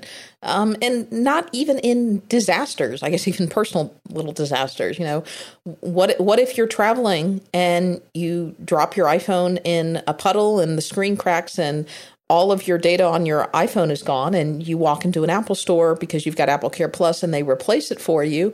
How do you get all of your data back on? you know, do you know what your passwords are if you just walk in cold and you don't have any other devices that you can restore from? You know, what it, you know, walk through the Matt Hahn type situation. If that happened to you, would you be able to get your data back? You know, do you have backup copies of your data that you can get access to that either aren't encrypted or that you have a way that you know that you can unencrypt? So I think it is good to walk through what is the worst case scenario and actually step by step walk through it. Where are your roadblocks? Where are your barriers? Um, and Stan Stan has a good idea that will walk us through this. Um, and, and he said one thing that we didn't talk about is create a checklist. And as you're walking through these things, you can create a checklist. Stan's a, a pilot, and he says he lives by checklists. Um, so that's always something that you can do. Yeah, and Stan mentioned the uh, Gawande book, The Checklist Manifesto. That has been floating around my OmniFocus for years. I, like every four months it comes up, you know, read this book and do something about it. I just never have the time, but one of these days, I'm going to become a checklist guy. Um, listen, we are, we are running long, and we've got a lot of great feedback here. I think we're going to have to put some off. Um, what do you think? Well, th- that's a good thing. We've got a lot of it coming, but that's okay, because you know what? There'll be another Mac Power Users Live next month, David. There will, won't there? Um, but I, st- I do want to talk about, um, what do you think? You want to talk about the listener workflow tips or stuff we're playing with? I think we should talk about both. I think we have time. We can talk about both of our listener workflow tips and stuff that we're playing. All right, let's do that. Uh, you want to yeah. start with Joel? Well, but before we do, I, I do still have one last sponsor that we need to talk about, um, and that is our good friends over at Fujitsu. And I think it is timely this episode um, because we were talking about uh, document scanning and scanning receipts. Maybe we could talk a little bit about the the small portable scanner, the I X one hundred. Because um, if you're going to be doing um, scanning on the go, or if you've got little documents that you want to scan, um, the I X one hundred from Fujitsu is just the ultimate in portable scanning. Uh, it can scan a page at three hundred D P I in as little as five point two seconds, but yet it's small enough that it will fit in a glove box, a briefcase, or a backpack, and it weighs only fourteen ounces. This tiny little scanner, and they even make a cute little carrying case for it, uh, is U S B powered. And it now comes, the new I X one hundred, with wireless scanning capabilities. So you can plug it in directly via U S B to a Mac or a P C, but it also has the ability to scan directly to iOS, to Android, to Kindle Fire, um, or to a number of other mobile devices. Uh, it's got a rechargeable battery that will scan up to two hundred sixty pages on the go. So you just drop this thing in your backpack or your briefcase or wherever you happen to go. Um, plug it in or connect it wirelessly to your iOS device and just start scanning. Um, but what really makes this thing tick is it's got amazing software. Um, you can scan, t- it's got dual scan technology that will allow you to scan two, two small documents at the same time, so you can double your, your bang for your buck. Um, or documents that are larger than legal size can easily be scanned and then automatically stitched together with the great ScanSnap software. Um, and of course, ScanSnap software allows you to O C R a P D F, scan to a folder, to email, or scan to all kinds of third-party apps like Evernote and Dropbox. So if you want the ultimate in portability, check out the I X one hundred. Um, or if you want to upgrade into something with a little more power, check out the S thirteen hundred I, which is their, um, I, I would say it's it's about the sh- uh, small uh, size, uh, drawer size scanner. It's portable. It will scan up to twelve pages a minute, uh, two sizes, but still portable enough that you could take it on a trip with you. And if you want the ultimate super powerhouse scanner, uh, you can check out the I X five hundred that includes a fifty sheet feeder. U S B three point oh will scan up to twenty-five pages per minute, um, either wirelessly direct to your mobile devices or direct connected to your Mac. Uh, it is just the ultimate power uh, scanning machine. So you can check out the entire line of ScanSnap devices over at easy dot com slash S S N P U. That stands for ScanSnap N P U. Um, and so you can uh, check them all out and let them know that uh, their support of the show, Uh, how much you appreciate them, and we appreciate them. Uh, so thanks so much to Fujitsu for their kind support of Mac Power Users. Okay, so let's hear from Joel about Text Expander and Dragon Dictate. Hi, David and Katie. I don't know if this is too much of an edge case, but for those of us who use both Text Expander and Dragon Dictate for Mac, I'm looking at you, David, this may be a bit of help. I've been using dictation software from Dragon for years. I've had really good experiences with Dragon Dictate for Mac four, and I'm planning to install the new version five when I do a fresh install of El Capitan. But one of my frequent frustrations has been that every once in a while the cursor jumps around at random moments and adds letters to the ends of lines. I've recently discovered that this can be caused by conflict between Dragon Dictate and Text Expander. Dragon recommends disabling Text Expander, but since I'm constantly switching back and forth between dictating and typing, that's just, just gonna, not going to happen, and there's no way I'm going to remember to keep enabling Text Expander again. But then I realized that I almost never need Text Expander when I'm actually dictating, that is, when the microphone is turned on, and that led me to the following workaround. Basically, what I needed to do was to make sure that whenever Dragon Dictate was in microphone on mode, Text Expander was just disabled, and that as soon as I turned off the dictation microphone, Text Expander gets re-enabled. And you can do that by creating a keyboard shortcut that fires off two other shortcuts. In the preferences for Text Expander, you can easily set up a keyboard shortcut that enables or disables Text Expander. And in Dragon Dictate, you can set up a keyboard shortcut to toggle the microphone on or off. So what I've done is to set up a keyboard shortcut using Keyboard Maestro, but you can use Launch Bar or Quicksilver as well, so that every time I use the keyboard shortcut to turn the microphone on, it automatically also disables Text Expander. And then when I use the keyboard shortcut to turn the microphone off, Text Expander is re-enabled. Of course, this doesn't work if you use voice commands to turn the microphone off and on, but I prefer to toggle dictation mode with the keyboard anyway. Anyway, hope that's helpful. One more thing. Thanks for the great shows, especially given all you guys have been dealing with. Um, you're both really class acts. And David, your recent blog post uh, was a shining example of how to be a mensch. You're an inspiration. All the best. Well, thanks, Joel. I appreciate that. Um, and that was a really good tip. I, you know, I haven't had that problem too often with the, the jumping cursor in Dragon Dictate, but I'm very careful about when I use Dragon Dictate. You know, largely it's a byword file that I open, kind of keep it simple, and I dictate in there, and I dictate a lot of stuff, and then I turn off it. But, but like Joel, I use a keyboard shortcut to turn the mic off and on. I don't do it with my voice, and this is something that um. It just really makes a lot of sense. I'm going to go ahead and set it up. We also got in a uh, a tip from Justin, and I had no, uh, especially given my recent MacBook woes, this, this could have come in handy. So here's Justin. Hi, this is Justin from Virginia with a pro tip for when you buy a new Apple product. If you buy your product with an American Express card, they will extend your warranty by a year. You don't have to do anything. You just use your Amex at purchase, and you get an automatic one-year uh, warranty extension. Now, the more interesting thing is, if even if you buy AppleCare, they'll still extend your warranty by a year, which would give you four years on a laptop or three years on a phone. Now, this isn't the same thing as AppleCare. You'll still have to get a quote for Apple for the repair. You'll have to then work with Amex to get reimbursed for your out-of-pocket costs, et cetera. But it's still a great perk. Now, most cards offer purchase protection, but generally not on purchased extended warranties, only on the original manufacturer's warranty. Um, so be sure to read the fine print if you're using a non-Amex card. And uh, the, the other thing is that Amex customer service is reported to just be excellent to work with. Um, so there's that advantage as well. Um, when I heard about this perk a couple of months ago, I went and got, got my first American Express card. So I haven't done it yet myself, as I'm a new card owner, but I can confirm that the fine print in the agreement indicates that this is indeed how it works. And uh, people on Reddit claim to have had success doing this. So give it a shot. Thanks. Well, I, I could see myself getting an Amex card. Yeah, this this made me think twice about getting an Amex card as well. I, I tell you, I'm really not a fan of credit cards. I just I think they're kind of dangerous. They're like playing with fire a little bit. I, they may be a necessity of life, but I, I would just caution people to, to check out the specifics of their card and the fine print themselves. You know, don't just rely on somebody told you something on a podcast or somebody on Reddit said something. You know, you just want to be very careful and check out all the details yourself. But this is a good good thing to know about. And we also heard from Bruce about syncing contacts. This is Bruce from Tennessee with an audio note about dealing with contacts.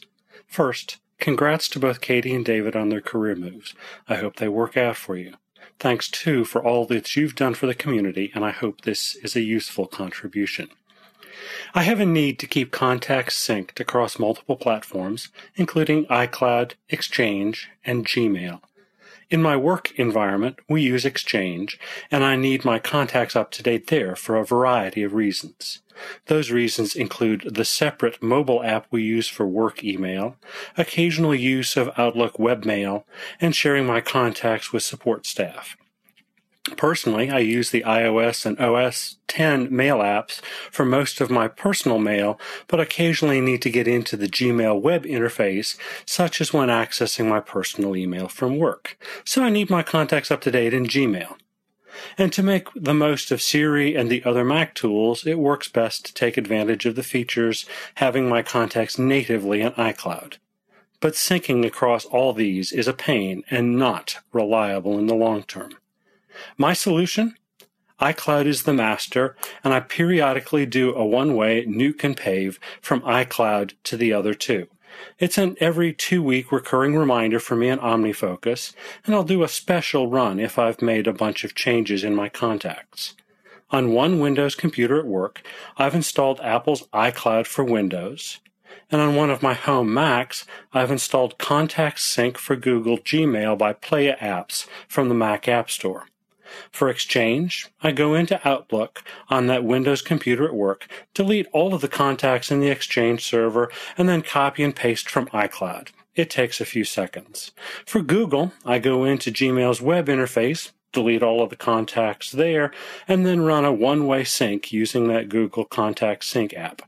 I've been doing this now for about three years, and this has done what I need to ensure that my contacts are consistent across all three places where I need them. I have a complete copy of my contacts someplace that's out of reach from work, and I don't deal with all of the corruption that was regularly coming up when I tried various sync solutions. Thanks much, and I hope folks find this useful.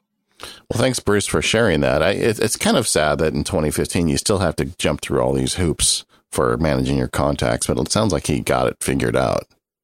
Yeah, and this is actually the solution. I used the iOS app because I think at the time that I downloaded this, they didn't have a Mac app. Uh, I would have preferred to use the Mac app, but this was actually the solution that I used as well for keeping um, some of my work contacts in sync and my personal contacts in sync with Mac Power users, Gmail, and things like that. So yeah, I can. I, I like this solution as well. All right. Uh, and I think we'll wrap it up today, David, with um, what fun things are are we using? The um, I've got one. And, um, you know, Mike Hurley's been talking a lot about his mouse lately. You know, there's something yeah, going on I've, in I've Relay heard. about uh, I was I guessed it on Connected and, and I explained that I use a keyboard and a, a Magic Trackpad and I'm fine. And Mike started I think he explained that he had six or seven. Or maybe it was twelve different input devices. I don't know. I lost track, you know, but, he, but he's got, you know, many, the, many, you many, know, many, the, many, many, and, many, and, many. And, and I was kind of giving him a hard time. Like I used to give you a hard time when you told me how you have the mouse on the left side. Was it the mouse on the right side, the trackpad on the left side, and then the keyboard in the middle, which makes perfect yes, ma- sense. Ma- but, mouse on the right. Yeah, but it makes perfect sense. But I was making fun of you anyway for it. And but so anyway, I said, well, what am I missing here? So so Mike is really talking up the new Logitech M X Master mouse. Um, so I went and got one and I've been using it three days and I'm I'm probably going to end up taking it back because it, it just doesn't add well, wait, up. T- take, taking it back as in you don't like it? Well, it's a great mouse. You're the mouse. only one I've heard who doesn't like it. It's a great mouse, but I just don't. I'm good with the trackpad. I just don't know that I need a mouse. So anyway, like like there's some there's a bunch of extra buttons on it, which is really cool, and you can do really cool things. It's, but I you know I use Better Touch Tool, and I've got kind of like a shorthand with my hands on the uh, Magic Trackpad that does most of that stuff. I don't know. I'm going to give it another few days. I've got two weeks, so uh, but it's not really um, grabbing me the way it's grabbing everybody else. Yeah, I, I've got some R S I issues, and I almost always prefer a mouse to a trackpad. Um, and even certain mice give me more trouble than other mice. So I've I've got that mouse on my Amazon wish list. Hopefully someone will pick it up for me for Christmas. I'm currently using the Logitech Performance M X mouse, which I think has a similar um, is is the predecessor to that particular mouse. Um, but your mouse certainly has a lot more bells and whistles than my mouse, so I, I want a new mouse. The um. Speaking of Christmas lists, have you been watching this? All this new Star Wars toys came out this week. Do you, you know? do you have a B B eight yet? Okay, so so there's there is a little remote. It's a Sphero. You know, the, all the geeks may know Sphero is the company that made the remote control ball that works with your phone. Well, they yeah. they made a B B eight droid like Sphero, and I saw it, and I said to my wife, I said, you know, that would be a really good Christmas present for me.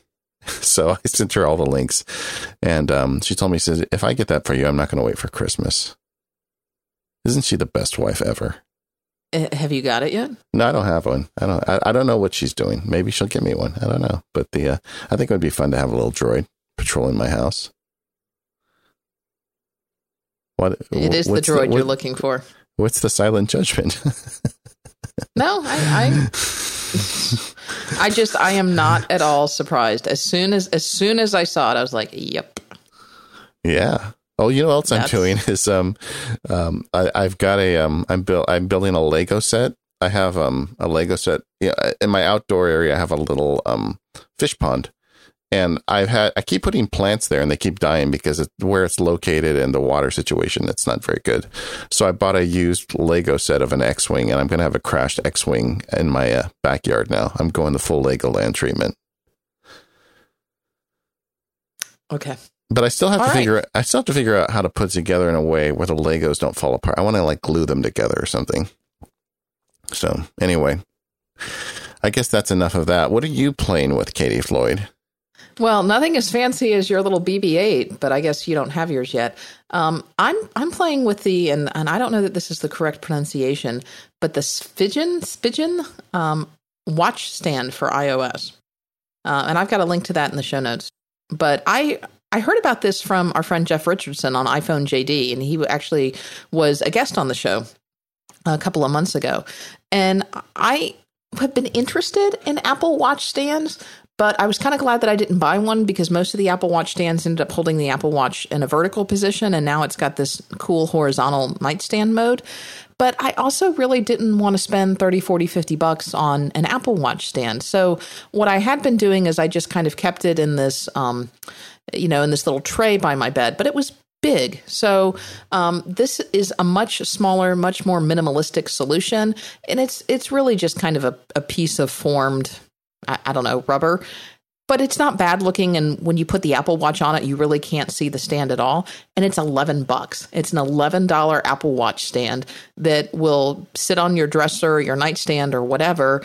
Uh, it holds the Apple Watch charger. It will charge the phone. It will hold it in nightstand mode. And like I said, you really don't see the stand. The stand gets basically mostly covered up when you put the Apple Watch on it. So it works. And for eleven bucks, I was happy, happy to do that. So yeah, I'll put a link I, to that in the show notes. I don't. I haven't really got interested in stands yet. I, I just put. I, I reattached the loop and set it on its side, and that's fine. Yeah, I'm a little worried because I've got a. Um, I'm worried that it's going to scratch the surface of my nightstand. Yeah, uh, and you get the stainless steel one, right? I do. Yeah. yeah. Okay. Well, anyway, um, so we made it to the end of another live show. Um, we actually have some, for those of you, there's some audio comments we're going to get into the next show that didn't make into this one. But we would like your audio comments because we know you listening out there have some ideas, some thoughts on some of the things we've been doing or some of the shows we've done. Uh, please send them in to us. We would really appreciate it. Keep it short. You know, two minutes or less is really great. Uh, send it to feedback at mac power users dot com. Uh, you could go uh, full crazy like uh, like we were talking with Victor and buy an expensive mic. Like if you want to buy a, a Heil mic to do that recording, that would be fine with us. But you could also just turn on the uh, what's the app called? Is it Recorder? The voice recorder app. Voice on, recorder. On the phone. Yeah, you could just do that and talk into that. That'd be fine too. And you can email it to us right from inside the application. Uh, we do these live shows the first Saturday of every month, ten a.m. Pacific, one p.m. Eastern. And um, please get it in. We'd love to hear from you. Yeah. And if you're going to do that, that voice recorder app route, um, you know, you can use the voice recorder app. Try to keep it to two minutes or less for your audio comments, and just try to record in a nice quiet place and uh, email it to us. That would be great. Um, so thanks again to our great sponsors for this episode. Uh, Sparkle, Gazelle, Omni, and Fujitsu. Remember that your support of them helps support us. You can find links to everything we talked about in the show notes at relay dot f m slash M P U slash two seventy-seven. And we will talk to you all next time.